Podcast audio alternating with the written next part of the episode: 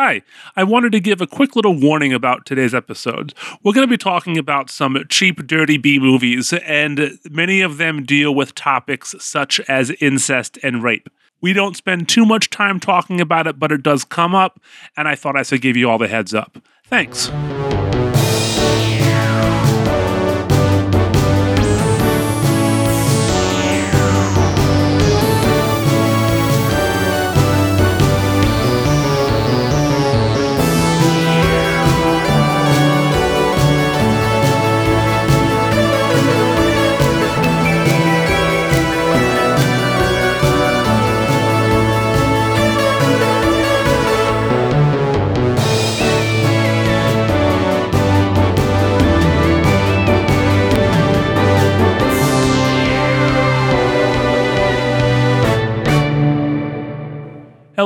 And welcome to Cinema Oblivia, the podcast where we discuss the overlooked, underappreciated, unremembered, forgotten, and thrown away films of the past. I'm your host, James Eldred, and who's joining me today? Dr. Sparkle. Hey, Dr. Sparkle, thanks for coming. Why don't you tell everyone a bit about yourself and what you do, Mm, in, and in relation to why you're on this podcast? right. Well, I'm mostly a video game kind of guy. I've had a long running uh, video series called Crontendo, in which I'm playing video games from the Famicom and Nintendo Entertainment N- Nintendo Entertainment System library. And I've been doing that since 2008. Yeah. And in addition to that, I also have a, another video series on YouTube in which I discuss what they're called the Video Nasties, a series of VHS tapes that were, were banned in England for a while. And one of those is actually an Andy Milligan film, but not the film that we're talking about today. Yeah, we'll get to that in a minute. I, I do want to tell everyone that if you're interested in any kind of darker or sleazy or type movies, then you should definitely check out uh, his series on those video nasties. They are some of the most well researched and uh, in depth examinations of trashy movies you will find on the internet. They are fantastic. Well, thanks. Yeah, they were really good. But yeah, today we will be talking about uh, a film by director Andy Milligan, Seeds, also known as Seeds of Sin, from 1968. Of all the films I've talked about so far on this podcast, this is without question the most obscure and hardest to find. I believe this movie was even considered lost for a good chunk of time, right? Oh, yeah, d- definitely. Yeah. So, uh, it, when was it found? Well, they found the soundtrack to it at some point in the 90s. Hmm. And then I think around 98 or so, they discovered a, a print of the the revised version, not not the original. This film was, I believe, distributed by two different companies. Yeah. Uh, the version that's available now was sort of like the director's director's cut. Uh, then later, another company came along and recut it, added on a bunch of other scenes, and that's the one that was found first in the '90s. And then the like the uncut director's cut version came out pretty recently. I'm not sure where they found it, but um, for a long time, this is only available in a, a very different version. Yeah, the Seeds of Sin version is a not worth watching, and it it it inserts a lot of, I guess, softcore sex, almost hardcore at times, but softcore sex scenes that have nothing to do with the story. They're just there to spice it up for the, uh, I guess, the sexploitation grindhouse market, right? Exactly, because remember in 1968, movies were getting quite a bit dirtier, Mhm. and the original versions of Seeds didn't really have a whole lot of tits in it. I mean, there, there's Well, it had a definitely lot some of nudity, nudity, but no, not a lot of sex. Yeah, yeah. I mean, it's it, it wasn't really, I think, what the market was looking for at that time. So basically, they hired some other actors to come in, uh, you know, shot like some groping scenes that are, are a bit more conventionally shot than the sex Yeah. scenes in in the the original version of Seeds. But yeah, it was coming, it came at a time when like you know there was like color films were becoming more uh, standard on the exploitation market. So Seeds had a really hard time competing with some of that stuff, which is why they tried to spice it up a bit. Yeah, and I would imagine even for late '60s, early '70s exploitation cinema, this movie's pretty low budget. Oh, like, yes, these movies are incredibly cheaply made. Yes. So, yes, this movie is by Andy Milligan. Uh, he was a director who was active starting in the late 60s up until 1990. Uh, But I would say, I think you, you would say his most prolific or at least most significant time was in the late 60s to early 70s, right? Yeah, he made he actually shot most of his movies between 68, I believe, or 67, I believe, and um, around 1971. And then after that, like a few things kind of trickled out, but he just worked nonstop for several years in the late late 60s, early 70s. He eventually moved to LA and like shot a couple late period films that are really not that great. Yeah, yeah. Uh, the that that's kind of a depressing end to his career, but I would say, you know, I haven't seen a ton of his movies because a, a lot of them are still lost. Like a good chunk of that early stuff is still gone.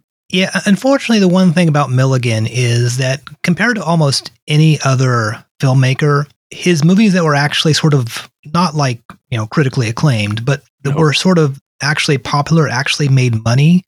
That that large series of uh, what maybe about six, seven exploitation movies he made in the 60s, Mhm. those are pretty much gone with the exception of Seeds Yeah, and then the ghastly ones which is more of like a a horror movie rather than a sex movie but i think he has about like six films he made that did pretty well in like the the new york 42nd street exploitation market and those are all lost except for seeds yeah. And you know, I think you know, I consider myself a B movie fan, an exploitation fan, a grindhouse fan. I own all kinds of weird old movies, but I had never heard of Andy Milligan until very recently. Uh, there's a store here in Tokyo that sells. It's like a cult cinema store, and I saw a copy of Seeds, and that by the the copy that Vinegar Syndrome recently put out, which also has a short film Andy Milligan made called Vapors. And to be honest, I bought it for Vapors because Vapors is about a gay bathhouse, people in a gay bathhouse, and it's from the mid 60s. And as someone who's really interested in pre AIDS gay cinema, I was like, what? This is amazing. So I had to buy, I bought it for that. And then I discovered Seeds and was completely taken aback by everything about it. And th- since then, I've kind of tried to dive more into his filmography. And that's when I found out that he did kind of have a cult following, that a lot of his films are lost, all the strange stories about the guy because he seemed to be an absolutely fascinating, if horrible person. yeah yeah pro- probably definitely a, a, bit of a horrible person yes Yeah, so y- you seem to know quite a bit about uh, Andy here. Why don't you give us a you know quick little rundown about who the who the hell this crazy guy is? Well, I mean, he was a guy who sort of, I think he was born in Missouri. I probably should have made a note of that. But yeah, he was from like, you know, out in the middle of nowhere. Um, I'm, I'm so, he was born in Minnesota. Minnesota. There you go. Yeah, he, he, he joined the military for a little bit. Um, it's not quite clear exactly what sort of problems he had as a child. Um, some people have speculated that he may have been like abused by his parents. Um, he seemed to really hate his mother. His mother died. He went to New York. He uh, acted in some some productions, some theatrical productions. He was on a on a little bit of like early television. He was Mhm. in a, like a made for TV movie with James Dean, actually, Yeah, that's crazy. Yeah. and uh, you can actually see that on on YouTube. That one's not lost. Okay. And and then he kind of veered in a strange direction. He um he was a dressmaker for a while. hmm Then he fell in with a theatrical crowd in the fifties, you know, like beatnik types, and for some reason decided to buy a camera and start making movies. And he Yeah. did that for a number of years in the 60s and 70s. Then he kind of went back into theater, which is actually a pretty pretty weird story by itself. Eventually moved to LA and then eventually, you know, died of AIDS. Yeah. He was, I think, even in the 60s and 70s, pretty openly gay, right? I mean, he was married very briefly. yeah, Uh, to, to an actress who's in Seeds. Yeah, to it, which, yeah. But, I, you know, he, looking at, at the few films of his I have seen, you that I see a lot of like you know uh, I guess the the phrase people would use would be like queer sensibilities or you know uh, a lot of topics about repressed sexuality, things like that, seem to bubble up in his his films, and I think he's probably, as far as I know, one of the first openly gay directors in kind of that grindhouse circuit. I can't think of anybody before him. I mean, because John Waters came after. Right. Yeah. And if you like John Waters films, there's has John Waters ever talked about Andy Milligan?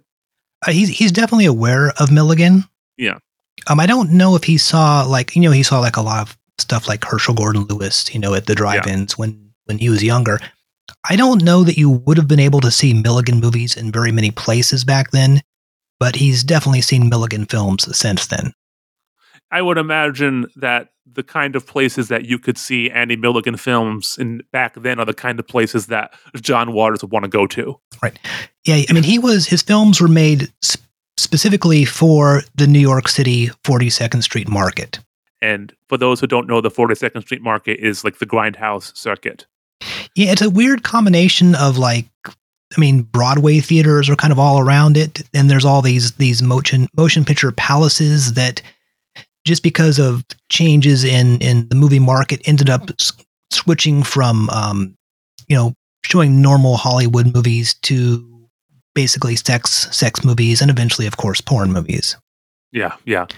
And I always feel like that late the right before porn got big, like I guess after Deep Throat, the late 60s early 70s exploitation grindhouse scene is, is very interesting. You have films that are all butt porn, you know, very so- soft core, lots of upper nudity, and maybe the occasional flash of full frontal. And then, you know, movies like the Herschell Gordon Lewis horror stuff. And the all that that combination of kind of like just really sleazy but highly for me highly enjoyable uh films. And he was definitely putting out stuff like that right? Like some of his lost films are they more horror or are they more sex comp sex movies? What are they? they as far as we know they all sound like weird sex movies. Oh man i too bad they're lost. Yeah so one thing about that market is i mean you the movie was sold by the advertising by the posters by the taglines. I mean, a lot of times you you'd go see these movies and and they would never, of course, show as much as you you were hoping they were going to. Yeah. David Friedman, who was like a, a major figure both in like exploitation and, and a little bit later porn, said that you know it was like uh, what they were doing is they were, they were selling the sizzle, not the steak, with with exploitation, yeah. sexploitation, and then when porn came along, hardcore porn came along, then they were selling the steak. And that, of course, killed the exploitation market. At least the sex exploitation market. You know, they it, it branched off in other ways, like for example, kung fu movies in the seventies. Yeah, kung fu and more graphic horror, and uh, you know, just stuff like that. I think became much more um, a part of the the B movie and grindhouse market, and then I think it kind of just kind of died complete when when video took it over, and then a lot of the movies that you would have seen in a B movie house or in a in a grind house ended up just going to video, right? Exactly. Yeah, the, the direct to video market started coming out, but um, really, for the most part, I think like the actual sort of sexploitation film industry pretty much died. Like, I mean, if it wasn't completely dead before Deep Throat came out, that's what finally killed it off. And that was seventy two, right? I, I believe Deep Throat came out in either seventy two or seventy one yeah, something like that. And this is 68. So this is a pre hardcore porn sexploit attempt to be a sexploitation film, I would definitely say. But of and, course, remember, even before Deep Throat, there were a few other hardcore movies, um, what were often called white coaters. That oh, is, yeah. they were sort of like pseudo documentaries that yeah. showed explicit sex. I, I mean, perhaps people listening to this might have seen Taxi Driver, there's a scene where De Niro takes Cybill Shepherd into a, a porn theater, and and what they're showing is one of those like sort of pseudo documentary uh, hardcore porn movies that yeah, that, that were around a, prior to Deep Throat. And that was a way to get around the obscenity laws, right? If it's educational, then it's okay to show it. Well, yeah, so, sort of. I mean, how, how the actual laws worked are, are kind of complicated, but and state to state. Yeah. y- yeah, it, it was a little weird. But um, uh, uh, you know, they some of these people got arrested for obscenity, and just various court decisions happened, and then suddenly it's all legal. Yeah. Yeah. And all bets and all clothes were off. Exactly. But before that happened, we had a movie like Seeds, and we really haven't talked what Seeds is about. Uh, it's a, like we said, ultra low budget, black and white movie about, I would guess, the most dysfunctional family in the history of movies. Definitely one about of right? them. Yes. Yeah, de- top five. Uh, the movie starts with a, a, a, a kind of a nice house, big house with a invalid. They that's the term they use: invalid older mother in a wheelchair, and her servants and her daughter. And the daughter says that they want she's inviting the family over for Christmas. So it's technically a Christmas film, and Just like Die Hard. Yeah. it's like Die Hard, yes. And th- the mother loses her goddamn mind, starts screaming at her and saying, What a terrible, horrible, oh, worst. This is the worst idea ever. You're a terrible person. I hate you. I hate you. I hate you. I hate you. I hate them. I hate them. I hate them. I hate them. The word hate, like, there's a whole scene about the word hate in this movie where the mother says he doesn't hate the kids, he dislikes them. But I feel like this is an ex- exceedingly hateful film. It, it ain't what- pretty. That's that's for sure. I mean, every single person in this movie is, I just, I mean, without exception, is awful. Yeah. Is is there one good character in the movie? There is the woman who who is at the who's at the clinic who dies. Oh, right. I would have The lady So, who, like- who was uh, killed in a, a botched abortion. Yes. So, like in the world of Andy Milligan, in the films I've seen, there are two types of people. There are terrible people and there are victims. And the victims are usually also terrible people. He's the most misanthropic filmmaker, I think, it, that I've I've come across. And like Seeds is uh, uh just the perfect embodiment of all his misanthropy because there is not a likable person in this family, right? They're all just depraved.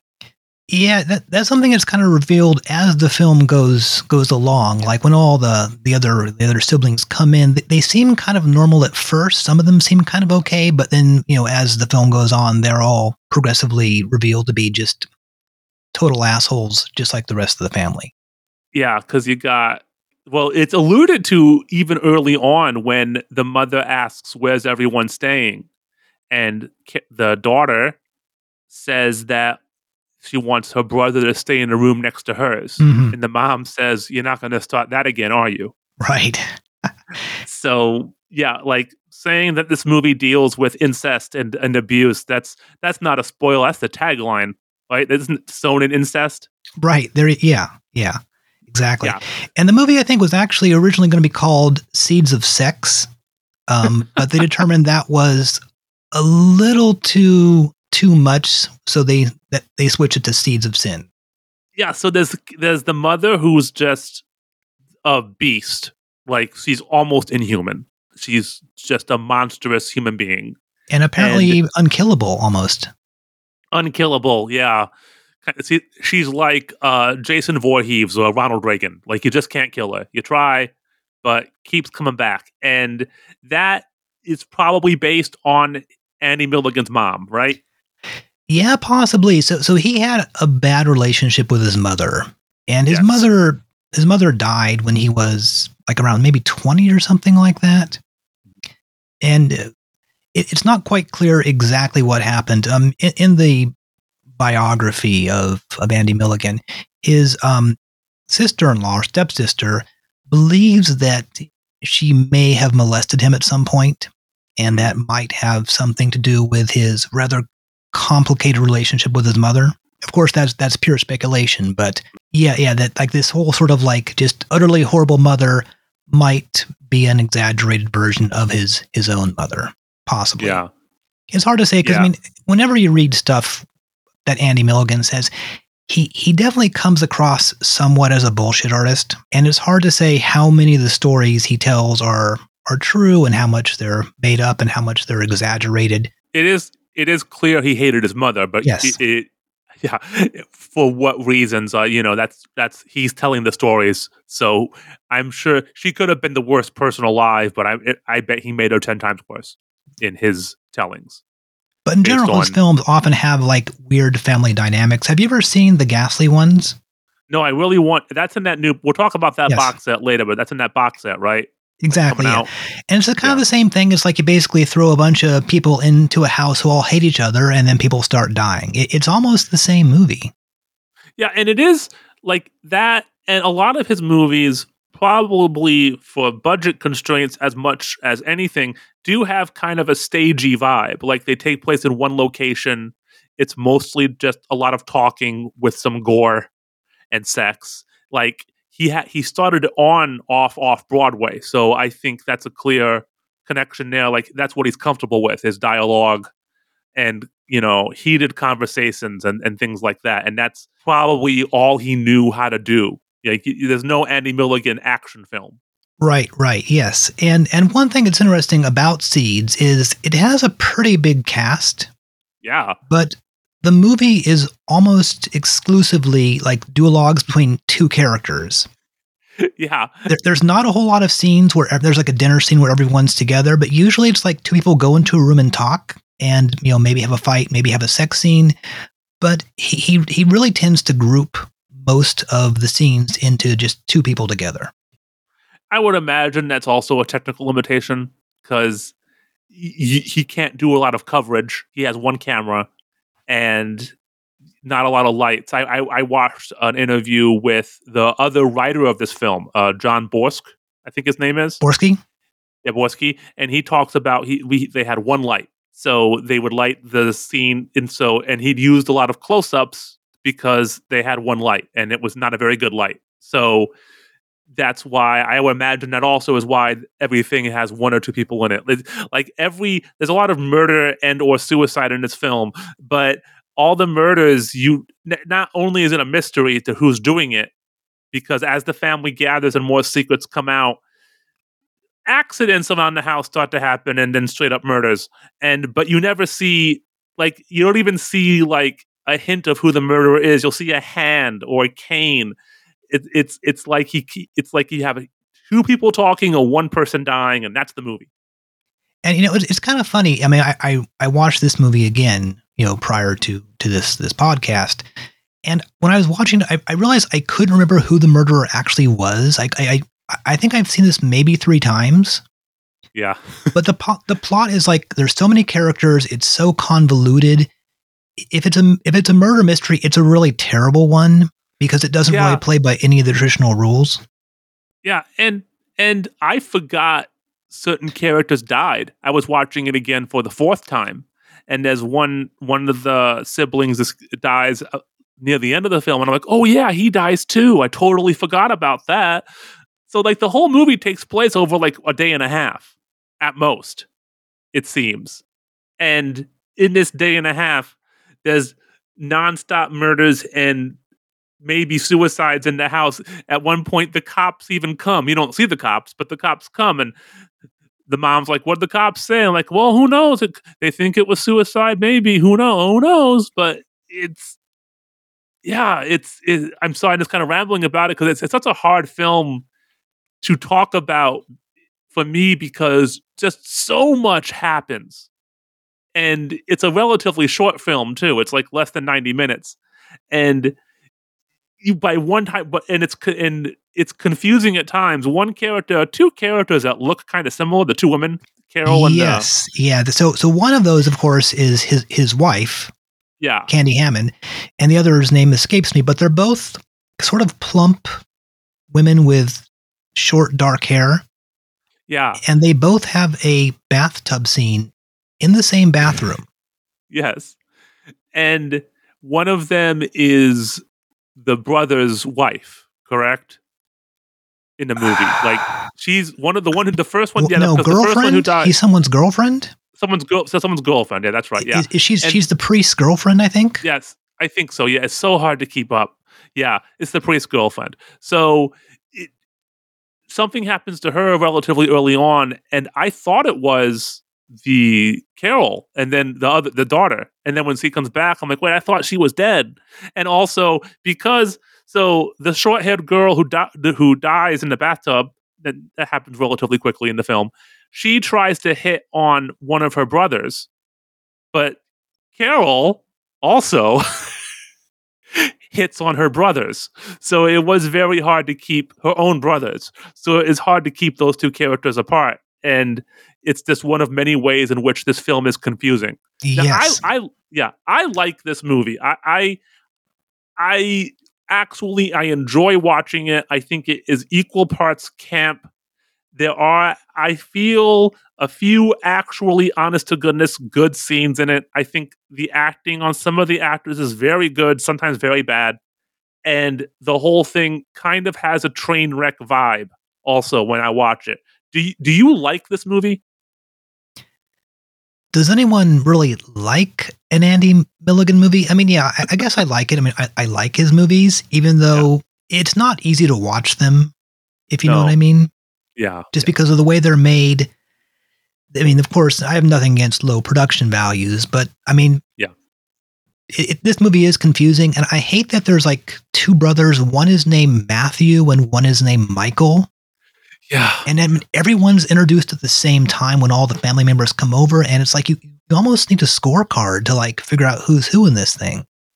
Yeah. And it's not always made clear. Like there's a woman who dies from an abortion, and that her boyfriend is one of the brothers, right? I um, think it is. Maybe? No. Yeah, maybe. It's, I can't remember. It, it's it's very hard to tell who's who. And like I I really wish like there is there is a very good version of this movie that could have existed. I I, I honestly believe that if it was spaced out a little bit more, like you could have made a really dark like seventies like like like like George C. Scott's hardcore type move, like a really, hmm. really fucked up 70s drama or a really crazy camp John Waters movie with it. It could go either way. And the way Andy Milligan just just in a lot of ways doesn't know what he's doing. And that's the film's biggest detriment because it's not you can say you can say what you want about this movie. It ain't boring. True. Agree to that? True. A, a, mm-hmm. a lot of Milligan has definitely made some boring movies. Oh yeah. But yeah. Seeds is I mean, it's there's always something happening. Yeah. yeah. You may not like I what's happening, but but there's something happening. Uh, have you ever seen the movie Massage Parlor Murders? I, I don't think so, no. You're lucky, don't. It's a terrible grindhouse movie. It's, it's almost unwatchable. It's almost the exact same length as Seeds. And I watched it the same week I saw Seeds the first time. And my friend who was with me were watching Seeds, and he says, this movie is the opposite of Massage Parlor Murders because Massage Parlor Murders is the worst movie ever made for him because it is 90 minutes long and nothing happens. Seeds is about 90 minutes long and everything happens. Yeah, too much happens. Too much happens.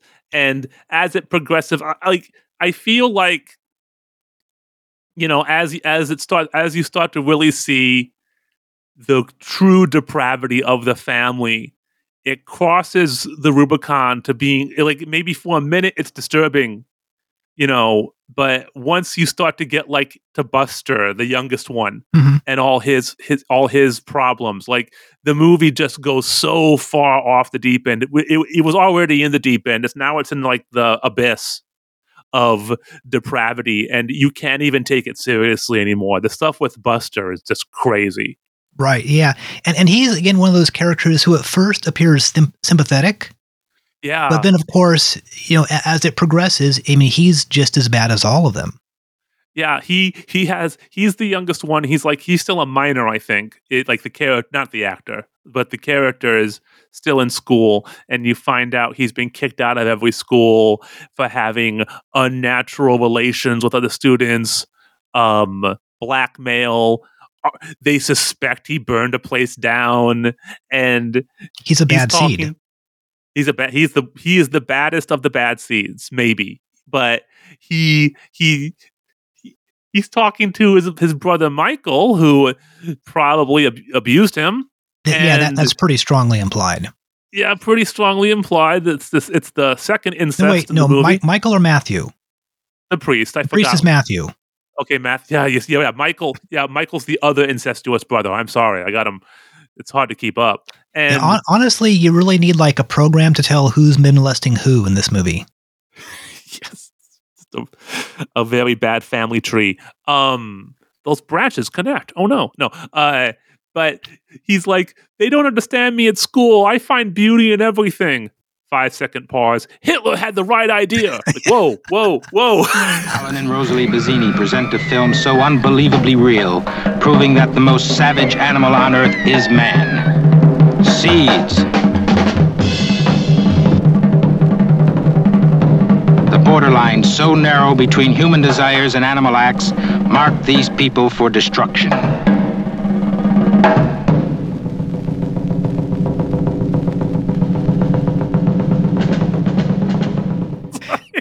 Now, hey, something about the actors here. So okay, yeah, please, there's please. I a need to know. weird variety of actors in, in this, like like you know a lot of theatrical people, and then but Milligan also had um, sort of the habit of like just like picking out random people. Like I think maybe like Hal Borske said, he would like walk into like the, the butcher shop and go, you know, hey, you and you, do you want to be in a movie? And, and the actor who played um, the- kid, what was his name again? Buster. They Buster, him yeah. Buster. Yeah, he was Yeah. just like a random uh, guy in Staten Island that Milligan ran into and said, "Hey, do you want to be in a movie?" Do, do you do you think that's actually the, the how he met him, or Well, no, I, I think he like literally, and, and like, there's another guy who is um, uh, Jesse Bigelow, who plays the eye-patched caretaker. yeah, Mortimer? Mortimer, yes. He owned an antique shop in Staten Island. And again, he was just a guy that, you know, Milligan walked into it. He was like buying something from his shop and said, Hey, you have a, a face for movies. Do you want to be in a movie? Sir, why not? My my point with I was what I was alluding to with Buster uh, Gene Connolly is that you know maybe Andy Milligan met met this barely over eighteen looking person someplace else. I- well, yeah, that, that's, that's certainly a possibility. Yes. Yes, yes. And, and I mean, Andy Milligan is, I mean, not to sort of bring someone's personal life, even though he had like, he was very overt about his personal life, but I mean, he was definitely a guy who got around. Oh yeah, yeah. I was listening to the commentary for Monstrosity. Uh, the commentary for that movie is better than the movie because I think one of the people on it is his the the person who wrote that book about him. So oh, right. Yeah. Jimmy, uh, Jim, his name is Jimmy McDonough, I think. I forget. I think so, yeah. But he talks about uh, Andy Milligan couldn't drive. He never had his license. Right, And they're living yeah. in LA. And he would take he would drive Andy Milligan to go cruising. Mm, yes. Yeah. So, yeah, And- Milligan was definitely a cruiser. Yeah. And, when- when I in, in case parlance, cruising is not like driving around in your car for fun, American graffiti style. I mean cruising as in cruising for sex. Right. Yes. Just make you know, not Uh, everyone it- might know that. Yeah. Yeah. I mean, one thing is, um, now in New York, New York City in like the, 70s and stuff, um, pornographic movies played straight porn movies for the most part. But Yeah. inside the theaters, there was a lot of gay cruising. And uh, as someone pointed out, if you went to one of these films, you did not want to sit like below the balcony. I mean, the, these places where, I mean, and Milligan would go to these theaters and he'd be there for hours. And his, um, maybe Hal Borske or someone said, you know, he, he never, he never took a seat for the entire time he was there. He was simply, you know, working, you know, working the aisles or whatever. So he was definitely a guy who, who got around a lot and seemed to have like a, a, a pretty high sex drive, I would say. and and a few of the people in this movie did porn. I was looking on the IMDb, and because it's it's like I they could be wrong because they could all have fake names. You know who knows? But the actor who plays the doctor, um, Doctor Cram, Oh yeah, Paul Paul Eden. Yeah, I don't I don't know who he is. Did, did he do porn? yeah, he's in a it's well he's in an so he's in an X-rated film. So, but the reviews on IMDb is like not for me. Too many flaccid cocks. So, I would imagine it's probably a porn. And- and Because- it's funny because you know when I when I saw that scene with him, I, you know he's like dressed with like the the, the lab, the white coat, and the, cy- eh, the stethoscope, and he looks like he'd be playing a doctor in a porn movie, just, just like his He whole. Yeah, yeah. he looks like Donald Trump's doctor. Oh, like that picture of that guy. Yeah. So like he did porn. I think Gene Connolly did porn. Did anybody in this movie ever act in quote unquote real films? Well, I mean, there there were some people who who did do um, not necessarily in this movie, but um, most of the people in this had theatrical careers. But there were a few people who had you know roles in Milligan movies that that went on to to something else. The actor who plays Matthew, he was in like I checked out his IMDb and he had some TV work. He's in an episode of the Bob Newhart show. Right.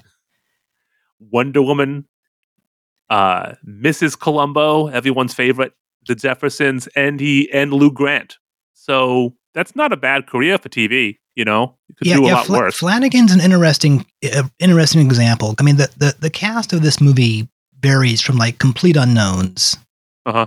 to award-winning actors such as Neil Flanagan, Okay. and he had a really long career in in off Broadway and off off Oh. Uh, and he actually won, I believe, two Obie Awards. Oh wow, I didn't And- know that. For the the people out there who don't know anything about this, and maybe we should discuss what off off Broadway is. Yes, uh, the Obie do. Awards are the off Broadway Tonys, basically. Okay. He won one award in the 70s and then one award in the uh, maybe maybe in the late 60s. I forget what they were for. But yeah, I mean, th- this guy was like a legit actor, and he's actually pretty good in this movie. Yeah, yeah. Like he's one of the better actors. I think him, I think Candy Hammond playing Carol, uh, she has a really hard role, and I think she's good. And I think the actor who plays Michael, he sometimes like when he's talking about his wife dying and he's like, Well, I don't know. Like he's not that he's not that good there, but in the some of the scenes with Carol, I think he's very good. Who plays the mom? Oh, yes. The mother is, um, uh, what is her first name? Uh, Maggie. Maggie Rogers. Okay. and and Maggie was again another another actress that that Andy knew from his his career in theater, and she was um so he he had worked with her in um Cafe Cino, which is probably something we should discuss at some point. But yeah, she was a uh, you know a, a talented professional actor who worked in off off Broadway. Yeah. So yeah, what is Cafe Cino? I heard of that when I was watching some of the special features for Seeds. So yeah, so for the people who don't really know about theater in New York, maybe we I can just sort of explain real quick what what Please this do. means. So you know, there's like 42nd Street, and then it you know uh, it crosses Broadway, and and the area around that area is sometimes called like the Broadway box, and there's a lot of like large theaters there. That's where you go to see like your big hit Broadway shows. Okay. And you know, if you went to see Cats, you'd go to uh, you know in that area like around Broadway. Mhm. And these are typically like the big expensive shows with with big name actors that run for years and years and years. And the thing about Broadway is, I mean, it, it's kind of boring because it's always you know these these these these shows have to play to like a big crowd. So Yeah. at some point around the 50s, there became what's called the off Broadway theaters, which are smaller theaters, maybe a bit further out. And they would show not necessarily experimental stuff, but stuff that wouldn't really. It was going to be lower budget stuff with with lesser known actors, and a lot of off Broadway plays actually went on to become successful Broadway plays. Like they started in in off Broadway. For example, Hair was originally an Yeah. off Broadway. I believe Rent, a, a lot of that kind of stuff. Rent. Yeah. Rent, Rent was off Broadway. Yeah. And then even worse or even smaller than off Broadway is off off Broadway, and that was more or less started, they say, by by Cafe Cino, and that was run by a guy whose last name was Cino. I forget what his first name is. Um, and it was a coffee house, like a small coffee house, and basically he and his friends just decided to, you know, basically start doing theatrical productions there. Oh, and and that kind of sort of like started, you know, what we now call the off off Broadway, uh, you know, sort of movement, where you got much more into like experimental stuff. It's kind of like you could do anything in an off off Broadway because there were very very low budgets, small audiences, and these things would have been like really intimate. Yeah. And the kind of people going there are looking for something different. I- exactly, yes. And I think Yeah. maybe the biggest figure that um, came out of off off Broadway was um, uh, Sam Shepard. I believe started Oh, an oh, off okay. off Broadway. Wow. I didn't know that. Wow. Bernadette Peters started an off off Broadway, and of course who Andy else- else? Milligan started. Who was the second one you said? Oh, uh, Bernadette Peters. Oh, really? Oh, Yeah. okay. Yeah. My dad loves her. Oh, well, who, who doesn't? yeah, so Andy Milligan's broad so his off off Broadway stuff, was any of it regarded in any kind of positive light? Well, well Like- sure. I mean, yeah. I mean, they, they Cafe Cino was a hip spot, Mhm. and he was one of a. He made you know did quite a few productions in Cafe Cino, and supposedly it was all pretty intense. And and kind of what happened is he was actually a dressmaker and opened up a, a relatively successful dress shop in New York, and it had a couple. Um, he opened up a couple additional shops around around town. And one of this happened to be like down the street from Cafe Cino. So he started coming in there and then decided, hey, you know, I've worked in TV, I've worked on uh, musicals a little or, or theater a little bit. So he started uh, directing shows for Cafe Cino. This is this is the probably late fifties, mid sixties. Um, yeah, basically, mo- mostly, um, yeah, late 50s, maybe very early 60s. And this is the probably at that point the one place in America where you could be even remotely openly gay. Yeah, Cafe Cino, I think, was pretty gay. I, I believe Cino himself was gay as well as a lot of the other people were. I mean, not everyone, of course. Um, Yeah. but yeah, I mean, and it was, you know, it was like a, um, I mean, not quite like a beatnik scene, but it was definitely a place where weirdos might hang out. Would it be the kind of place that was par- that was par- that was made a parody in like Bucket of Blood? yeah, so well, that, that was like what, like a, um, like a beatnik coffee house, but Yeah. yeah, kind, kind of something like that. Even though I think it really was very small. Like if you look at pictures of this thing online, it was like it was like a hole in the wall. Yeah, it's like a like a bar here in Tokyo that can fit like eight people. I know I know how that is, especially when I'm one of the eight people. and It's bad because I'm a giant. So yeah, so like Cafe Cino was he he did a lot of respected work there, like with that small audience. And I mean, at that time, he was not like writing plays; he was just directing them. So they were doing like like serious plays, like for example, um, like like um, legitimate theater stuff. Like one of his more notable productions was of uh, Jean Genet's um, Death Watch. Oh, Which- that was a movie too, right? yeah, with Leonard Nimoy. Yeah, that's right. That's right. Yeah, yeah. That that that's a that's a weird thing that that movie happened. But it's basically like these guys in prison, and when Milligan staged it, he made them more like these, essentially like like see through, like like just nude with like these this very like I don't know, it was like like silk or or, or something that was completely see through. so and so basically like these guys were on stage and there'd be like you know like these you know women like their faces were like a foot away from the stage and like these these dicks were right in their face basically. And that's the I kind of when that stuff that that milligan he, he'd like to kind of like shock the audience like that. And judging from what you told me about him, what I already knew about him, he probably got off on that. it, it very well could be yeah i mean he he, Yeah. he definitely had some some unusual tastes but that was kind of the whole idea of of uh, of Cafe Cino was to kind of do things that you couldn't do in other theaters, and and he did, he has worked with them for several years and did a number of good good show good uh, productions, and Maggie Rogers was one of um, the actors he had worked with as well as a few of the other people. I think like he met both Hal Borske and John Borske through Cafe Okay. Cino. and th- they're the Borske's the writer, right? Yeah, John Borske is the writer, and he actually worked with he was Milligan's co-writer for a while. Yes. up until they went to London, um, in like around 1970, they went to London, made a few rather strange movies, and Oh, yeah. something happened, and they he, he Borske just left. Mm, okay. But his brother Hal Borske stuck around with Milligan for quite a while. In fact, he played the monstrosity, the, the monstrosity Yes. in the movie Monstrosity, That yeah, 'cause that's like that's like eighty seven. something like that. Yeah, Yeah, but yeah, he years was later. in the he- Ghastly ones. I mean, he he was a uh, a recurring Milligan actor. and he's he's the queeniest queen in Vapors. Oh, he's he's, He's- in he's- yes, he's in Vapors as well. Yeah, he plays Mavis. He he's he's uh he has the best lines in that. He because like Vapors, which if you get Seeds, I think the only way to watch Seeds right, the only way to watch the uh, definitive version of Seeds right now is to get it on a disc. Yes. It's not streaming anywhere. And if you get that Vinegar Syndrome disc, which is very good, it has Vapors as a bonus. And Vapors is like a, a short film about kind of a strange encounter at a bathhouse, a Right. gay bathhouse. And it's kind of cut in between two scenes of this very intimate conversation between two men, uh, and the very queenie, uh, bitchy men outside teasing them. Right.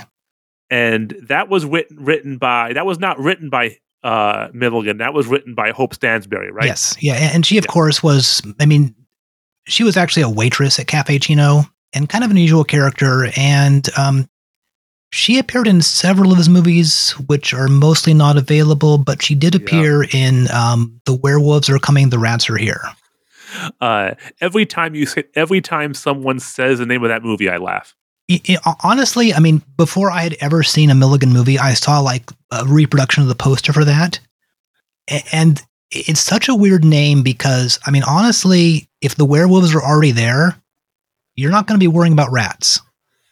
Werewolves are clearly the bigger problem when it comes to, to I read and that- well, the rats of that movie are kind of an afterthought. They put in the rats because uh, Willard made a lot of money. Yeah, and, And- uh, apparently, then that that uh, that box set that's coming up will, for the first time, be able to see like the original werewolf only movie. It, it's it's a weird movie, and That uh, is, yeah, that is one of the strangest. Like that, like the I. So, like I said, I think Seeds. Uh, eh, Seeds is the kind of film it's it's hard to give like a star rating to because like it's objectively amateurish and poorly made, but endlessly fascin endlessly fashion fascinating. But if if you put a gun to my head and like, is it a good movie? I would say almost. You know, it's it's almost there, but something like the werewolves are coming. That movie is just it's it's it's Ed it's all it's Ed Woodian in it, the amateurishness of it, and that's one thing that surprises me about Milligan watching the like watching Monstrosity from 1987. eh, He he never seemed to learn anything. yeah. Well, his movies actually got worse because I mean they, they became more boring in, in a lot of ways. Um, Yeah. and, and part mean- of that might be the Yeah. camera. What do you mean? Well, so when he got first started out, he was, um, I guess, running his dress shop, and someone came in and knew someone who had a camera for sale, so he bu- he bought the camera. And it's it's called an Auricon, and it's a 16 millimeter newsreel camera, and these things have been around for for decades. Uh, they're very light; you can you know just carry them around. Um, and, and his style in his early movies involves a lot of camera movement. And eventually, he bought like a I'm not sure what it was, but a, a more normal camera that you couldn't. It was not a handheld camera, and then his, his films became much more static. Oh, okay. But the whole thing with like the camera swirl, that was because you could just pick this thing up and walk around anywhere with it. It was meant to be a portable camera. and it probably probably if easier to get really tight close-ups then because you can just stick it in someone's face. Exactly, and, and you can definitely see that when you're you're watching the movies. I mean, he's just getting all up in, in everyone's face. He's doing like all these like, and it, it saves, of course, on on editing. Is like you know, there's a scene, for example, where like someone's coming down the stairs and the camera just whips around to the stairs Yeah. and then whips back. So that that definitely helped him keep these things, you know, relatively low budget. Yeah, and it does kind of give. I never thought about that, but it is a very kinetic film. It it, it moves, and you compare that to uh, again monstrosity. It's I would I, I only I've only seen that once once, and it's inept in a lot of ways. But the direction is just boring. Like it's not the direction, the shots. They're just it's like a sitcom. And interestingly, he he actually he started to work on like a sitcom. Um, Yeah. You, you might be familiar Yeah. with that. It is like they, they they started working on this and never got off the ground. But uh, he's done a few a few unusual things like that. I can't remember what that was called. Um, The Adventures of Red Rooster. yes, that that's it. And I'm sure that wh- whatever's been shot for that is also completely lost to history. No, that's on assuming YouTube. anything was shot. that's on YouTube. You Oh, can it is see that. really. I had no idea. I've never watched it. I've seen clips from it. It- The, the copy that survives looks pretty ragged, Ah. but I mean, it's better than nothing. Like the copy of Seeds on the Blu-ray, that there, there's a disclaimer at the front of the at the front of the movie that like this was taken from the best. It, it sounds like the copy that Vinegar Syndrome made is a Frankenstein is a Frankenstein print of the best available sources, including 16 millimeter and you know blown up 35 millimeter. Right. Yeah. Yeah. Because those things were shot in 16 millimeter, he had to blow them up, and that was probably a, a major part of the um of the budget. I would imagine would be the 35 millimeter blow up.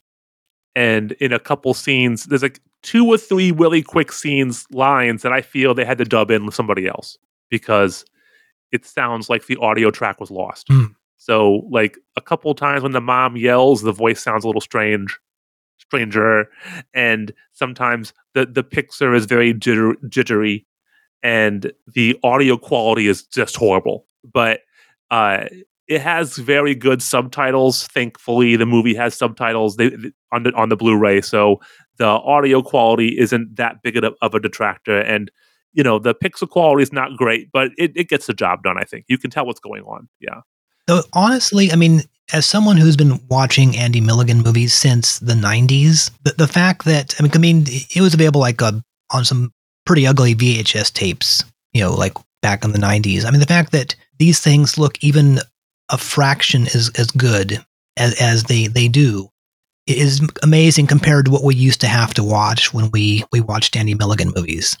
Yeah, I wanted to ask you. So, like, you know, now with the internet, if you if you if you if you like fucked up movies, you can you can Google, yo, show me some fucked up movies, and uh, there'll be a web page dedicated to it, or a Twitter account, or a list on Letterboxd.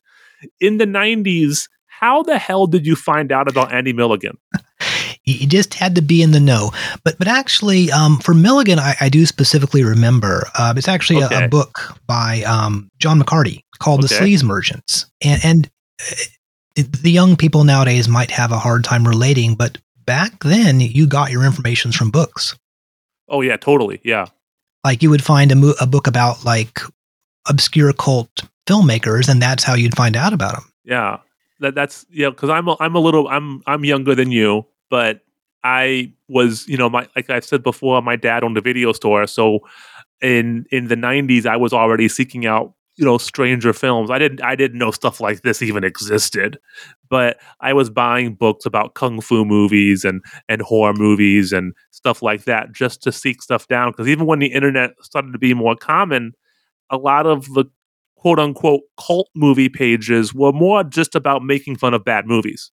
They weren't about uncovering stuff or serious discussions about people like this and i i you know i think if you really like something like this, still your best bet is probably to track down books about it, right? The, the, like, I've only seen one really good article about Andrew Milligan, and it's about over 10 years old. And it, even then, it's not very well written. The, the writer uses some pretty bad language in it to talk about this mentally handicapped people.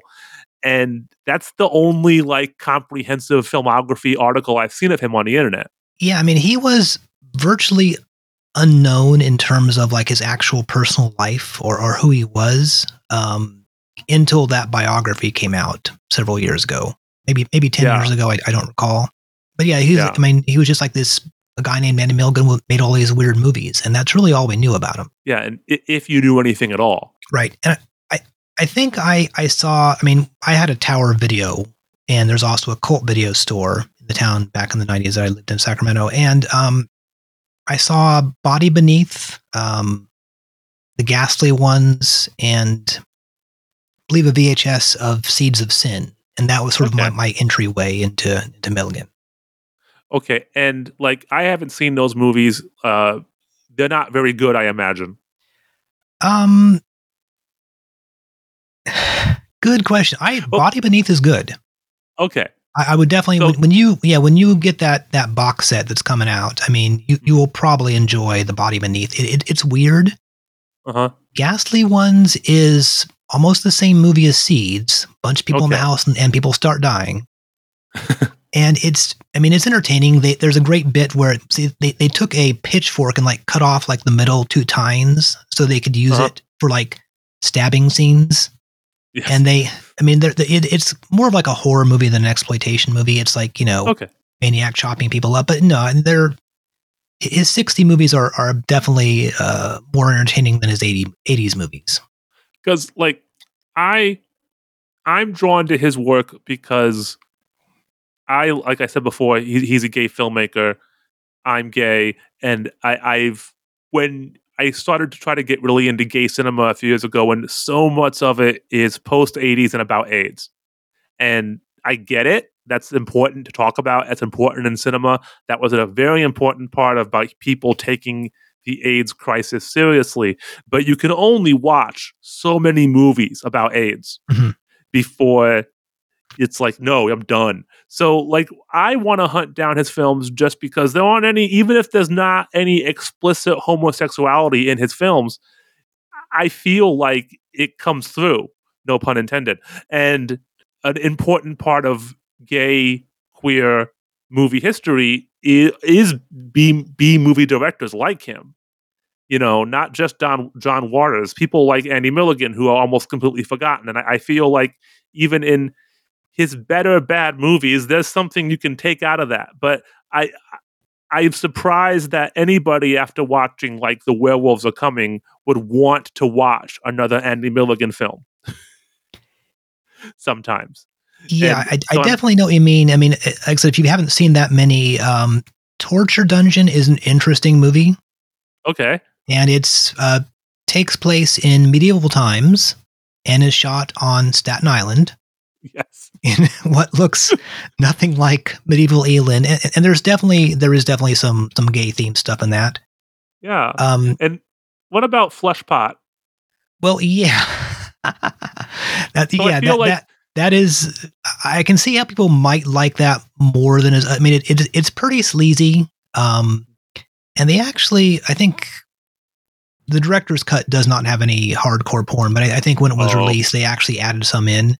Yeah. But it's I feel like I should I should maybe retitle this episode not to be so much about seeds and just about Andy Milligan. right. You know. Uh, because like there's not much else we can really say about seeds without spoiling everything. Like, Right. in, and I feel like with what I've said so far, if you that should tell you whether or not you want to watch it. Like either you're like a low budget movie about incest and and murder and and suicide and abuse. You're gonna say you're either gonna say ugh or yeah. There's not a lot of middle ground now maybe just kind of talking about Andy Milligan as a whole, you know, because there's that new box set coming out, Coming out from um Severin. yes, there you go. Yeah. and that And- has almost everything. And the weird thing is, I mean, of course, monstrosity and um, uh, uh, Weirdo. weirdo. And, And Surgikill. Weirdo's interesting. He actually made a ver- film version of Weirdo, I think, in 1968, and it's been lost. Yeah. So that Weirdo was the remake, perhaps. yeah. Those aren't on there. It's not his LA stuff in Right. that box set. But yeah, those have been released on Blu-ray. Apparently, someone bought the rights to Surgikill, his last movie, and we'll be Ugh. releasing that in Blu-ray. So at, at some point in the near future, literally every Andy Milligan movie is going to be available like in high definition. Yeah. That which we know is exists. oh yeah, the, the yeah the, the ones that still exist, which is a complete turnaround from like just a few years ago when every Andy Milligan film you saw was like just like the worst, ugliest transfer you can possibly imagine, and now they're sort of like all beautifully restored. It, it's rather bizarre that a filmmaker like him is now getting this treatment. I mean, I'm I'm happy you- about it, but it's kind of strange. What do you think is is motivating that revival? That's a good question. Um, Yeah. I guess to the fact, I mean, well, what what's the guy's name? The guy who did the the Drive movie? oh, um, oh, uh, Ni- when Nicholas Winding, when Yeah, Yeah. I, I, yeah. Um, I've never seen Drive, but uh, he's a big Milligan fan. Um, somehow, I can uh, see that. the, the BFI released uh, Nightbirds and uh, Hmm. Body Beneath on Blu-ray, which I mean, having BFI on your side, I'm sure raises your profile a bit. I guess just like everything just happens to be like in the right place at the right time. I, I also feel like maybe you're getting to a point where like if you if you like it's kind of like you know let's tie it back to something else we both like progressive rock music. Like you can only listen to Emerson Lake and Palmer and Yes and King Crimson so many times. Eventually you want to start digging deeper and you want to listen to you know the legendary Pink Fairies or Gong or Magma. You know if if you like what are the, um if you like Grindhouse or Cult or underground films, you can only watch so much Ed Wood. You can only watch so much early Wes Craven or Herschell Gordon Lewis. Eventually, you're going to want to start un- unearthing the deep cuts. And like Andy Milligan is Andy Milligan is the deep cut of exploitation cinema, maybe in some ways. Right. Yeah. Like the, the well is finally getting dry for that kind of stuff. Yeah. And now they're finally Yeah. having to, to drag out Andy Milligan. Well, I mean, there's even like like there's the Al Adamson box set, right? Right. Yeah. I mean, that that's the fact that it exists is quite frankly astonishing to me that someone released the entire output of uh, Al Adamson in a giant box set. I mean, I'm so happy they are doing it, you know, because like, yeah, maybe 90% is garbage, but the 10%, there's the, there's the, the gold you find in there is always, I feel, worth it. You know, that's one of the reasons why I like movies like this. It's just, you never know what you find. Exactly. And uh, I, yeah. I definitely think that like when when that box set comes out and, and you or other people who aren't familiar with some of the stuff, see, I mean, there's definitely some, there's a lot of entertaining stuff in there. It, it's not all monstrosity level badness.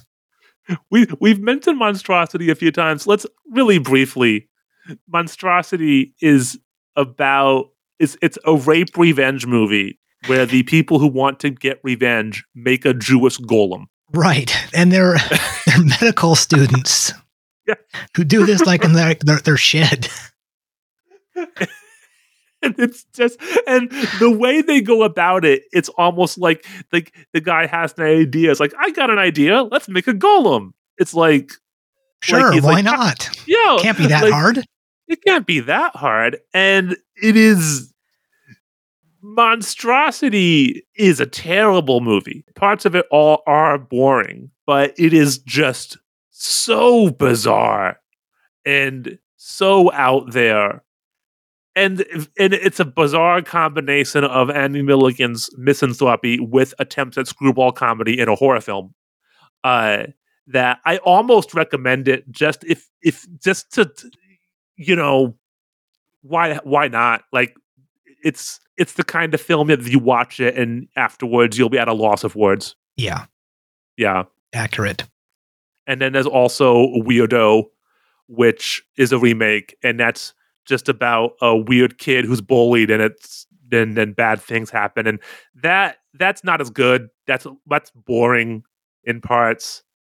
It it is much more amateurish than Monstrosity, I I believe, and I can't recommend that one as much as much as as much as one can recommend an Andy Milligan those those types of movies, you know. But I still, if if you watch other ones and you're like, after a certain point with someone like Milligan, you can't get you can't go halfway. Yeah, And- I, I- I can see it's kind of like one, once you've you've seen some of them, you might as well see all of them.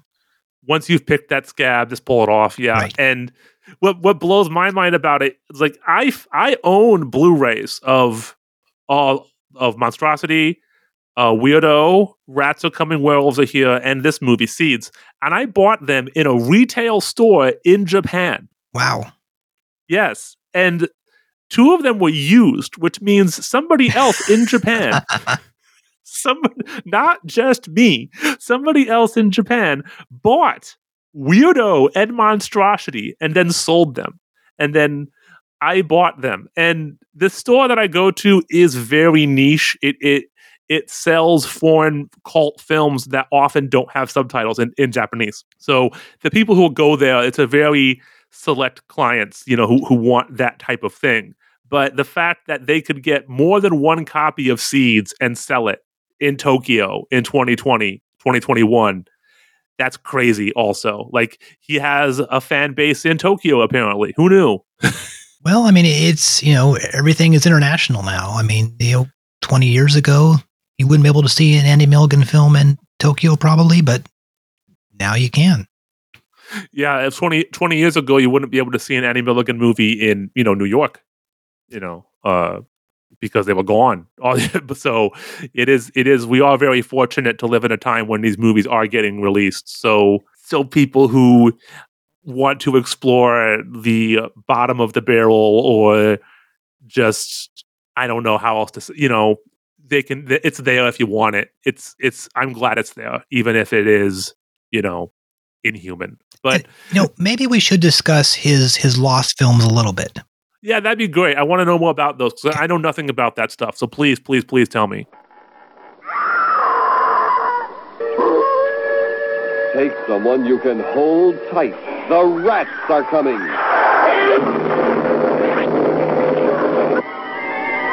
I can change myself at will. They haven't eaten yet, you know. What are you talking about? The rats. They haven't eaten since I brought them some. And I should think that they would be very hungry by now. Maybe almost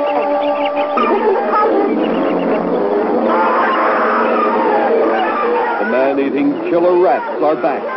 More gruesome, more terrifying than ever before. But they are not alone. The werewolves are here too. So, as we know, of course, his his first movie was a short, Vapors, which Yes. is shot or not takes place in in uh, St. Mark's, a gay bathhouse. It was actually not filmed there. Um, I will admit, wish. You know, when I have, of course, have never been to a gay bathhouse, but I didn't really know what they were like, and I was a little bit surprised. I mean, if if if it was in fact that disgusting looking inside them, and that place looks like not not as nice. I don't. I guess I didn't know what to expect. A gay bathhouse Yeah. look like, but it, it, it looks it looks pretty sleazy. So yeah, that that was not really a Milligan film because it was you know written by um, by someone else, and he he didn't really like the idea. That was not his kind of thing, but he Yeah. did seem to enjoy you know, getting an opportunity to put like a, a penis up up close at the very end of the movie Yes. which unfortunately at the moment all the prints i believe that are available are are censored there's like a black stripe across it Yeah. And that's a it's funny because I was reading about that. He hired that guy because he had a big dick. Oh, well sure i mean obviously for for the the closing scene yeah you, you'd, you'd want that i mean And but then so he censors it with a bar because he has to, I think. well no no he was didn't gonna get- censor it. it it originally played in new york uncensored oh, it, it was and then censored. be- at some yeah. point it got censored and the original print apparently no longer exists so we only have the censored print Yeah, but it is a bummer. But the censored print doesn't take away from the actual story of the film, thankfully. So yes that's very true It's just kind of a shock. And I guess the the writer, um, Hope Stansbury, yes she was not happy with that shot in the first place. Right. Oh, yeah. She he felt it detracted from the, the seriousness of, of the movie. But I mean, of course, Mellon didn't, didn't care. I mean, he just you know wanted to put a big dick in the movie. Hey, I've been there. No, yeah. So then, so what comes next then? Well, I mean, that was originally like shown like in like various art house theaters, and eventually kind of made it way its way to um more like uh like grindhouse type theaters. And then in 1967, um, he released his first like full length movie, which was he titled it Liz, and then it was uh, retitled The Promiscuous Sex. Okay. And supposedly shot for ninety five hundred dollars, and it was distributed by a guy named William Mishkin, who is uh, the, the Mishkins, both uh, William and Lou. They produced a, a lot of movies with Milligan, and he had like a really weird relationship with them over the years. Um, I mean, they they kind of hated each other, but they kept coming back and making movies together. And in fact, Monstrosity was actually shot with with Lou Mishkin. He produced that movie. okay. So their relationship ran from like the very beginning to almost the very the very end. And unfortunately, William Mishkin, um, no Lou Mishkin, the son, was the guy who got tired of storing like all Oh. these negatives of old movies and eventually toss them out. Ugh. And Mishkin's original big hit was a movie called Orgy at Lil's Place, okay. and and that was I think lost for a long time, and eventually it was re- released on Blu-ray not that long ago. Okay. Orgy at whose whose place? Uh, Lil's Place, oh, okay. Lil's Lil's Lil's DTF man. All right, go Lil. and Is that the prequel to, the Party at Kitty and Stud's with Stallone? right no. Um, and supposedly i mean and the thing is I, I, Mishkin he apparently did pretty well for himself. Mean, so these things were designed to be like you know played at um, you know theaters around 42nd street in new york. And he was able to get in some of like the, the bigger better theaters. Mhm. and so he actually made quite a bit of money. Like supposedly i mean some of the the the andy milligan movies that Mishkin released in new york they pay, played for like 24 weeks you know 27 weeks Th- these things were around in in 42nd Street and so on for a while. They they were pretty successful, you know, for that small market. And so th- first there was Liz, and then 1967 he made another movie called The Naked Witch, which is also called The Naked Temptress. And apparently it's about a woman who, who was uh, accused of being a witch. She got burned at her uh, burned at the stake. Um, her daughter has an affair, gets pregnant. Um, there's a hunchback in it. Um, let's see, quote unquote, Bella participates in an orgy with three men in town in exchange for their promise to rape Beth, who is uh, another character. It, it's it, it sounds pretty sick. Yeah. The uh, Degenerates, which I think also came out in six seven, is like a post-apocalyptic movie about Five sisters so living on much, an but- abandoned farm. Um, uh, involves murder, killing people with a pitchfork, uh, sisters killing each other, um, a car being set on fire, incest, typical stuff. Apparently filmed in a abandoned mansion in Woodstock, New York, which was apparently like some kind of like abandoned insane asylum or something. So it also Oh, man, sounds pretty sounds creepy. Amazing. Yeah, Yeah. it's it's a shame about this stuff. Yeah. Uh, Depraved was, I think, either 67 or 68. Because, I mean, he made these things fast. I mean, he just Yeah, pumped I'm these looking. things out. Yeah, man. And, and here, here's the great tagline for Depraved Deviating from love's middle road, they played the games that are only talked about in whispers. LSD orgy, they came, they saw, they participated, a swingers tour of the far out, unnatural, and forbidden ways of love. I feel if you're gonna make a movie about an orgy, they should say they came, they saw, they came. right? I mean, I'm I'm I'm a child, I, I guess. Mm. Yeah, looking at the poster of this, and it's that's the kind of movie that like you say all sizzle, like that looks like if that movie delivers on half of what it says it has, you want to see it. Right. And apparently there's a scene where a man like, you know, goes into a bathroom with another guy and tries to molest him and then he gets his head shoved into a toilet. Um, a woman jumps out a a window to to her death. Uh, there's drugs, all kinds of weird stuff. Um, you know, just typical Andy Milligan uh, sex and violence type stuff. Man, like the fact that that was 1967 and he's doing that, it's it's crazy. Yeah. And one one guy whose name escapes me had actually seen most of these early Lost Milligan films, and he says that they were all actually very good. I mean, they were Oh. they, were- they were quite well, which, is you know a real shame that they're not available. But um, and a lot of these were actually, like I said, pretty successful. Uh, Kiss Me, Kiss Me, Kiss Me was another one he made um, about a a, uh, a nymphomaniac, and um, just some kind of like you know um, like uh, domestic drama. It apparently made like around three hundred thousand dollars from playing in that one theater in New York.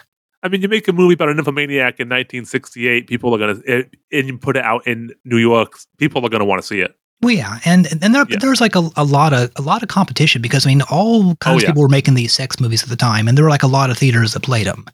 But Milligan's Yeah, films a- were apparently pretty good. and a lot of them are- like i i i like i know you also buy a lot of those trailer compilation Mhm. dvds and blu-rays and i saw one on there this movie called the dean's wife have you ever heard of that movie Tales of the Dean's Wife. yes I love that movie. That movie to me bores the hell out of me Really? because it's just a, maybe maybe i saw a different version but the version i saw was just a bunch of dry humping well, it's true, but I mean, uh, that that's with what's that actor's name? Um, i have no idea yeah, he was also in The Love Butcher. Uh, he- he's he's a great actor, but yeah, I know I like Tales of the Dean's Wife.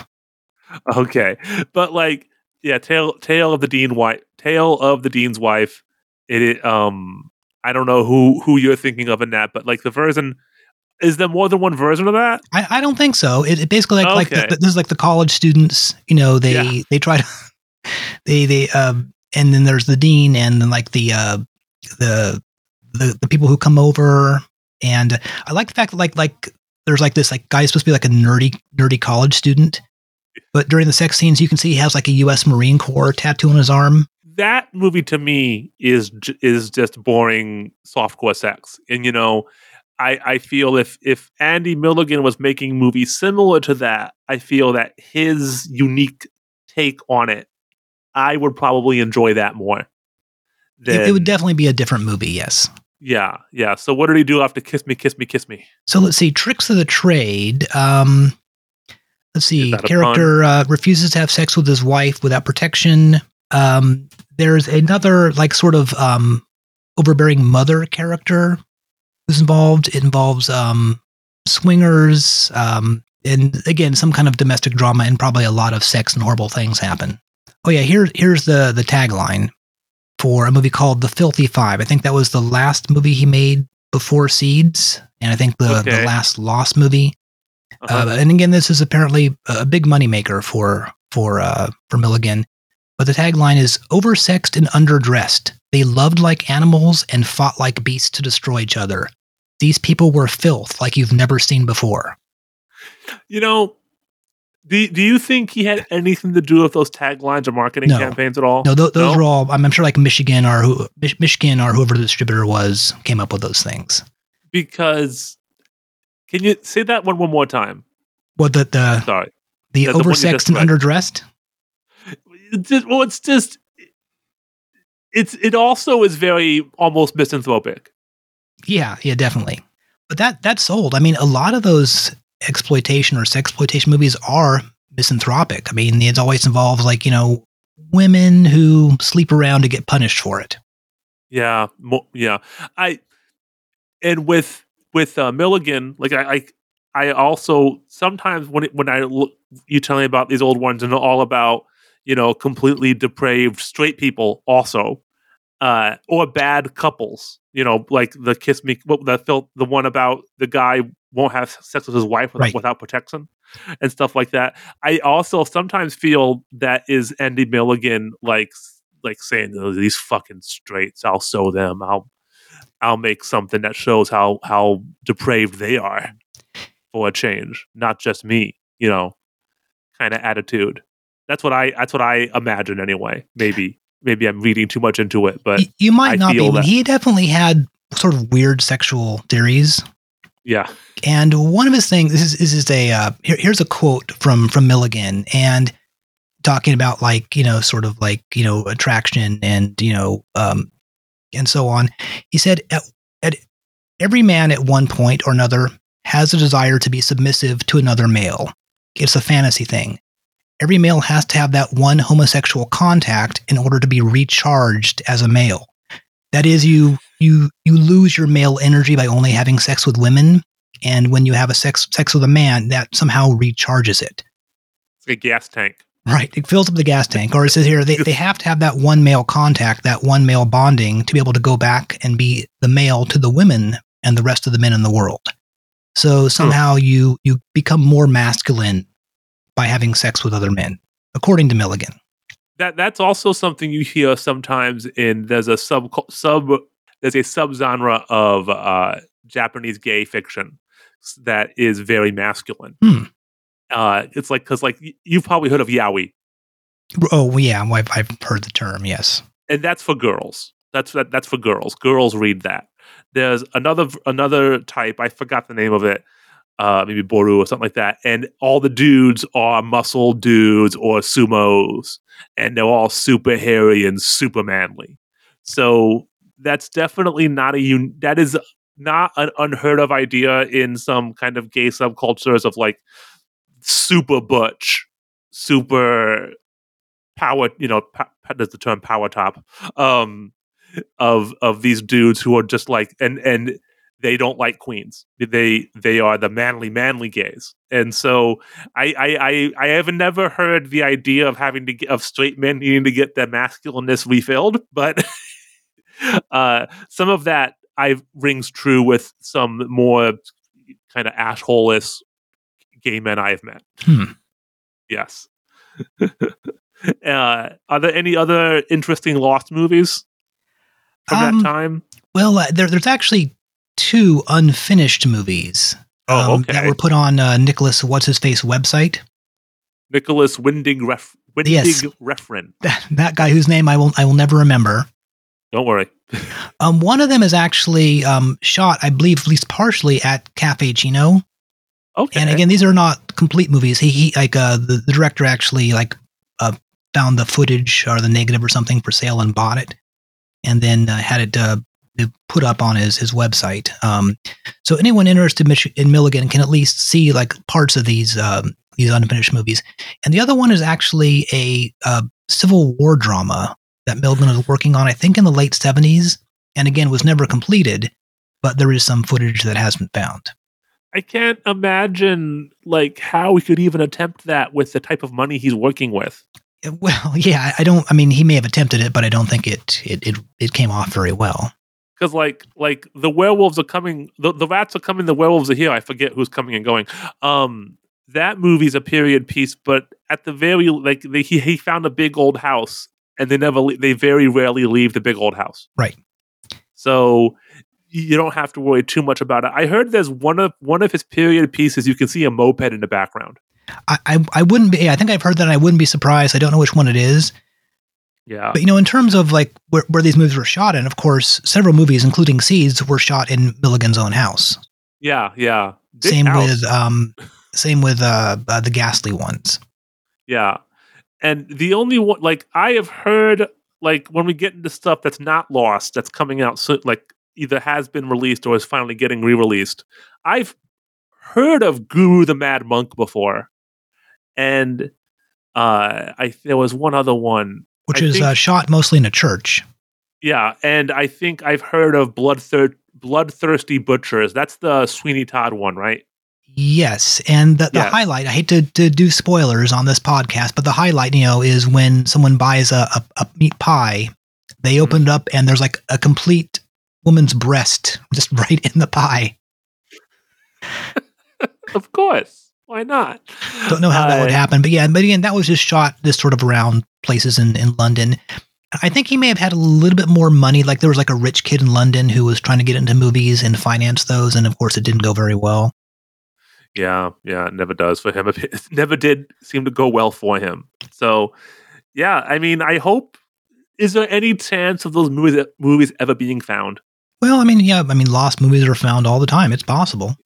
Yeah, It, it's kind of funny. There's, you know, you know, you're probably you and most people are familiar with with Bettie Page, Oh yeah, who yeah. had appeared in a, a couple striptease movies, and for years, I mean, no one knew anything about those movies. And uh, you know, Mike Vraney, the guy who ran Something Weird Video, was talking to um, you know, wh- whatever one of these old time film guys who he was working with about re-releasing movies, and saying, "Man, I hope someday they'll they'll turn up those those Bettie Page movies." And the guy was like, oh, "I have those things in my warehouse." Never knew anyone was looking for them yeah, and that's how they got released. know. So you know, thing, things do happen. And maybe we should mention the the movie and, and the music in Milligan's films. yeah, that's another. Yeah, another. It's another. Sometimes good. Um, sometimes not. Yeah. Who who who does the music? Well, pretty much almost everything he did was coming from from library tracks, and specifically, um, Thomas J. Valentino is is the guy who almost sort of like invented the concept of library music. He would record all these these uh, soundtracks be used in theatrical productions or in TV shows and that kind of thing. And Milligan mostly used, I think, stuff from from Valentino records, and he would record he would record the music by actually playing the record and just recording it into the the sound recorder. And he recorded using two tracks. We recorded dialogue and special and like sound effects on one track, and the Uh-huh. second track was just the music. Sometimes you can tell it's a record. Yes, and if you listen to if you see many any Milligan movies, you'll you'll hear the same tracks over and over again. And kind of an interesting uh, bit of trivia about Valentino is he continued to make library tracks and stuff into the 70s. And he was doing sort of like more kind of like funk disco stuff. Yeah. And one of his writers was someone named Walter Murphy. And who's that? Was that Who's Walter Murphy? Walter Murphy? He had a hit with a song called uh, "A Fifth of Beethoven." Oh shit. Yeah. so, um, yeah, he was basically uh, Valentino was trying to get like some sort of like um, funky disco versions of old classical tracks, and one of them was Fifth of Beethoven, and it was so good they ended up releasing it as a single. Huh. It is. Yeah. I I have occasionally waded into the library music collectors thing because there's a whole culture of people who like to collect library music, and sometimes you'd be surprised at the quality of stuff in there. Um, especially like early electronic funk stuff. There's a lot of good stuff there. Or like the Monday night the Monday night football theme was library music. Hmm. Yeah. So it is, and a lot of that stuff's on iTunes now and on Spotify because I think a lot of it's been discovered by rappers Ah. and they sample it, and then people want to track down the originals. Yeah, definitely So- some library stuff is is pretty valued, but most Valentino stuff is is pretty hokey. And why did he use him then? It's just it was, it was the only thing around. Yeah, the records were eas- easily available, I'm sure. Uh yeah, that makes sense. And a lot of it was it's kind of dramatic. It's, it's a lot of like you know "Ooh," type of music, you know. yeah, there's like one theme of of seeds, and it plays almost over the music in seeds almost plays through large chunks of the film, Mhm. and it loops. Like it's not a lot.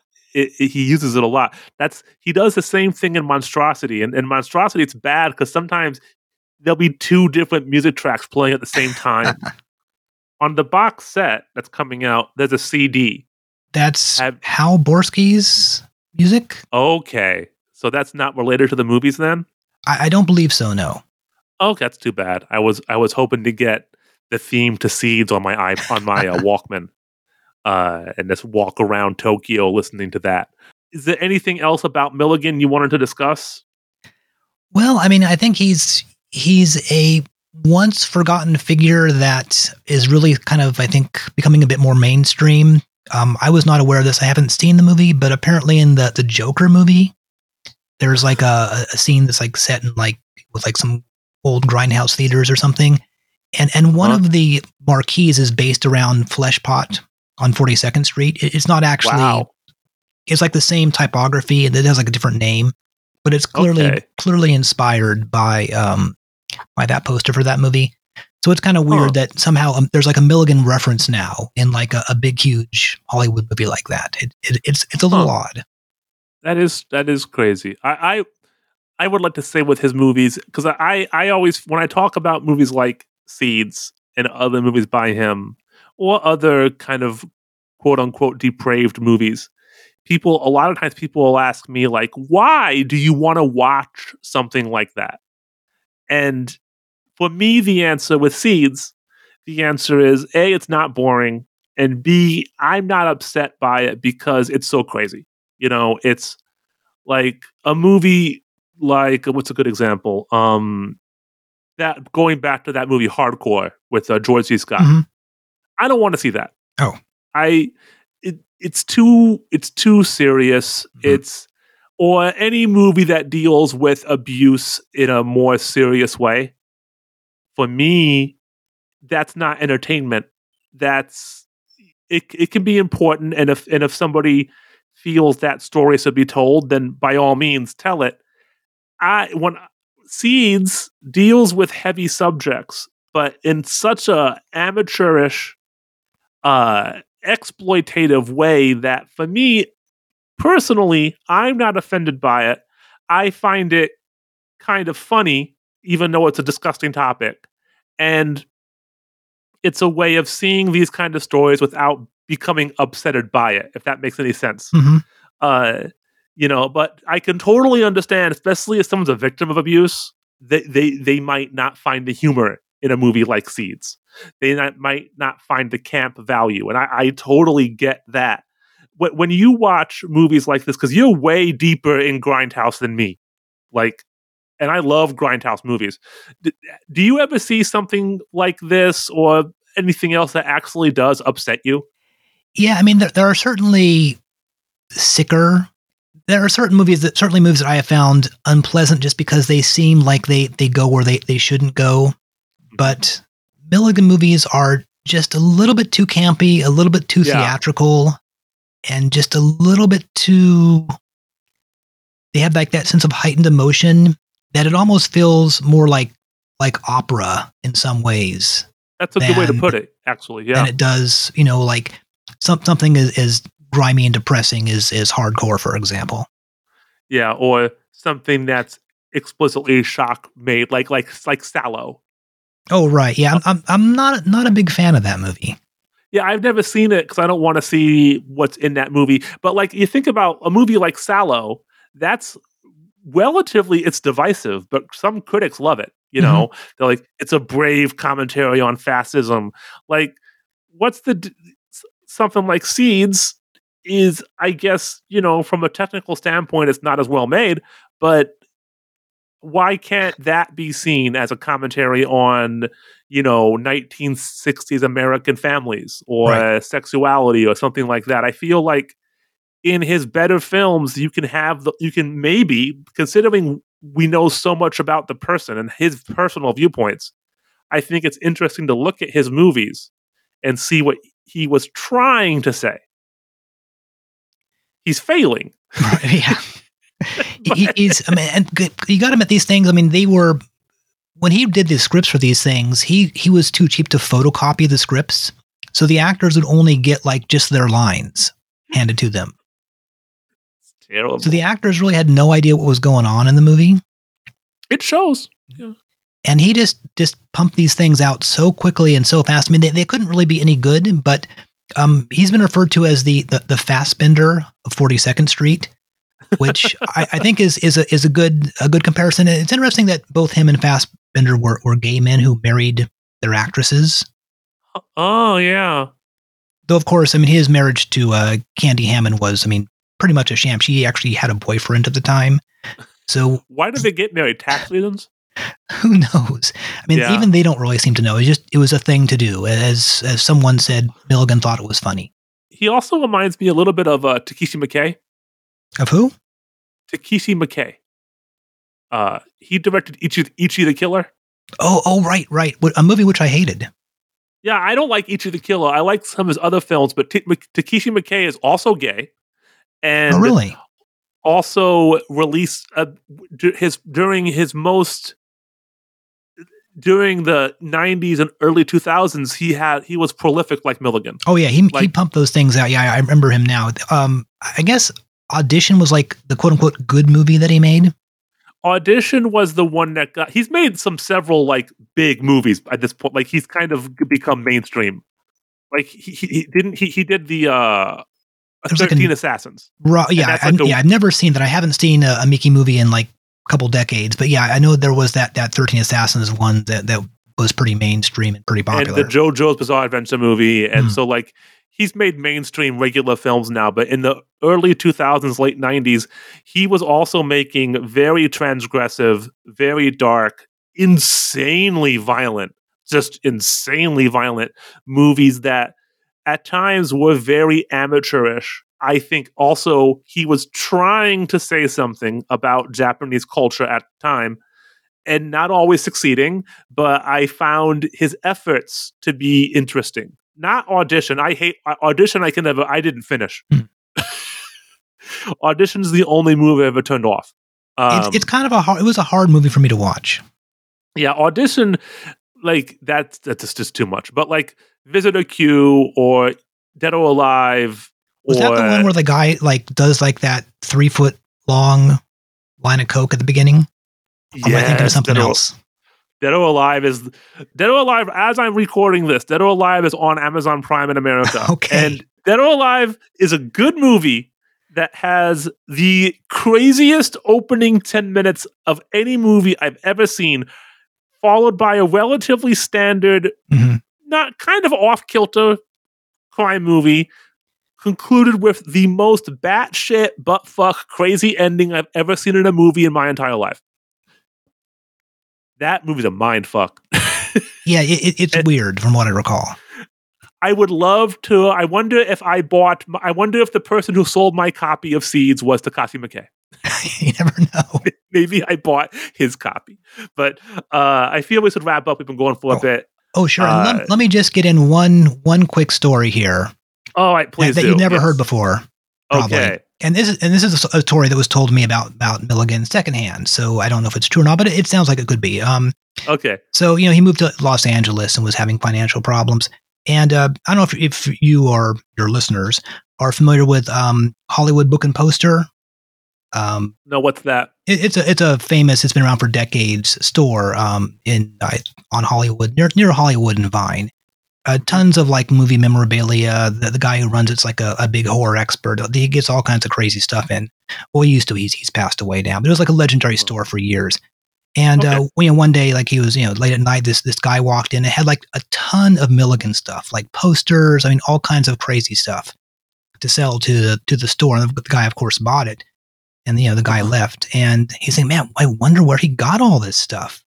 Yeah. And then he was thinking, and then he remembered after a, a few minutes, like, he, "Oh my God, that was Andy Milligan." And I guess he, you know, walked out the door to see if he's like still standing around, uh, but no, he'd already already disappeared. So uh, th- Oh my god. that was like at some point during like his financial crisis, you know, he must have started Oh. getting rid of his uh, his his memorabilia and whatnot. That's crazy. Because not to end on a down note, but he died poor Yes, and was buried in an unmarked grave. and and he actually had made some money in his life. He started a theater in New York. Um, he that actually uh, you know ran for several years, sold it, and that's how he got the money to move to California. but he, he eventually, Oh. of course, burned through all his money. Yeah, and but never not to keep going, but he he he never burned through it on uh, drugs or alcohol because he was staunchly sober Yes, and hated those things. So I would imagine he probably blew it, you know, on the street. could, yes, could be. anyway, uh, again, I'm glad. Thanks again. Uh, I think you are the number one source that I definitely knew to talk about Andy Milligan, and I hope that you continue to do those uh, Doctor Sparkle After Dark videos on your other YouTube channel. But Yes. uh, will you have any more of those coming soon? Um, yeah, I mean, I'm working on some more um, uh, Herschell Gordon Lewis stuff. I mean, those, those are like partially completed, but yeah, they will actually be coming out uh, eventually. Awesome, awesome. And uh, where can people find your work on the old internet? There. Well, if if they're smart, they won't. Okay. But, but the channel, they're the stupid like YouTube channel is simply Crontendo, hmm and of course the the movie channel is um is Crontendo. Uh, no, sorry, what is it called? Doctor Sparkle After Dark. Yes, it is. I'm pretty sure it's called. I'm pretty sure it's called Doctor Sparkle. I think you Dark. might be right. And then of course on Twitter you can find me at just um at Crontendo. at Contendo. Yes. Yes and uh, you can find uh, me on Twitter arguing with him about progressive rock music on Twitter at uh, Lost Turntable and on my uh, website losturntable.com. I'm also on a uh, podcast uh, with Jeremy Parrish and Elliot Long called Alexander's Ragtime Band, where we talk about progressive rock music. But anyway, that's another episode of Cinema Oblivia. Thanks again for listening.